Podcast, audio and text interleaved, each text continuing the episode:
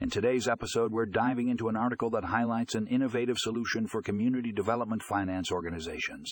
The piece explores the challenges these organizations face when it comes to loan management and how technology is stepping in to streamline the process.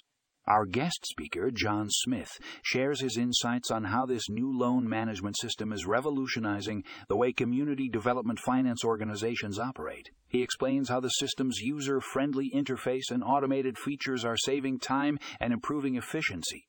If you're a part of a community development finance organization or simply interested in how technology is transforming the lending industry, you don't want to miss this article.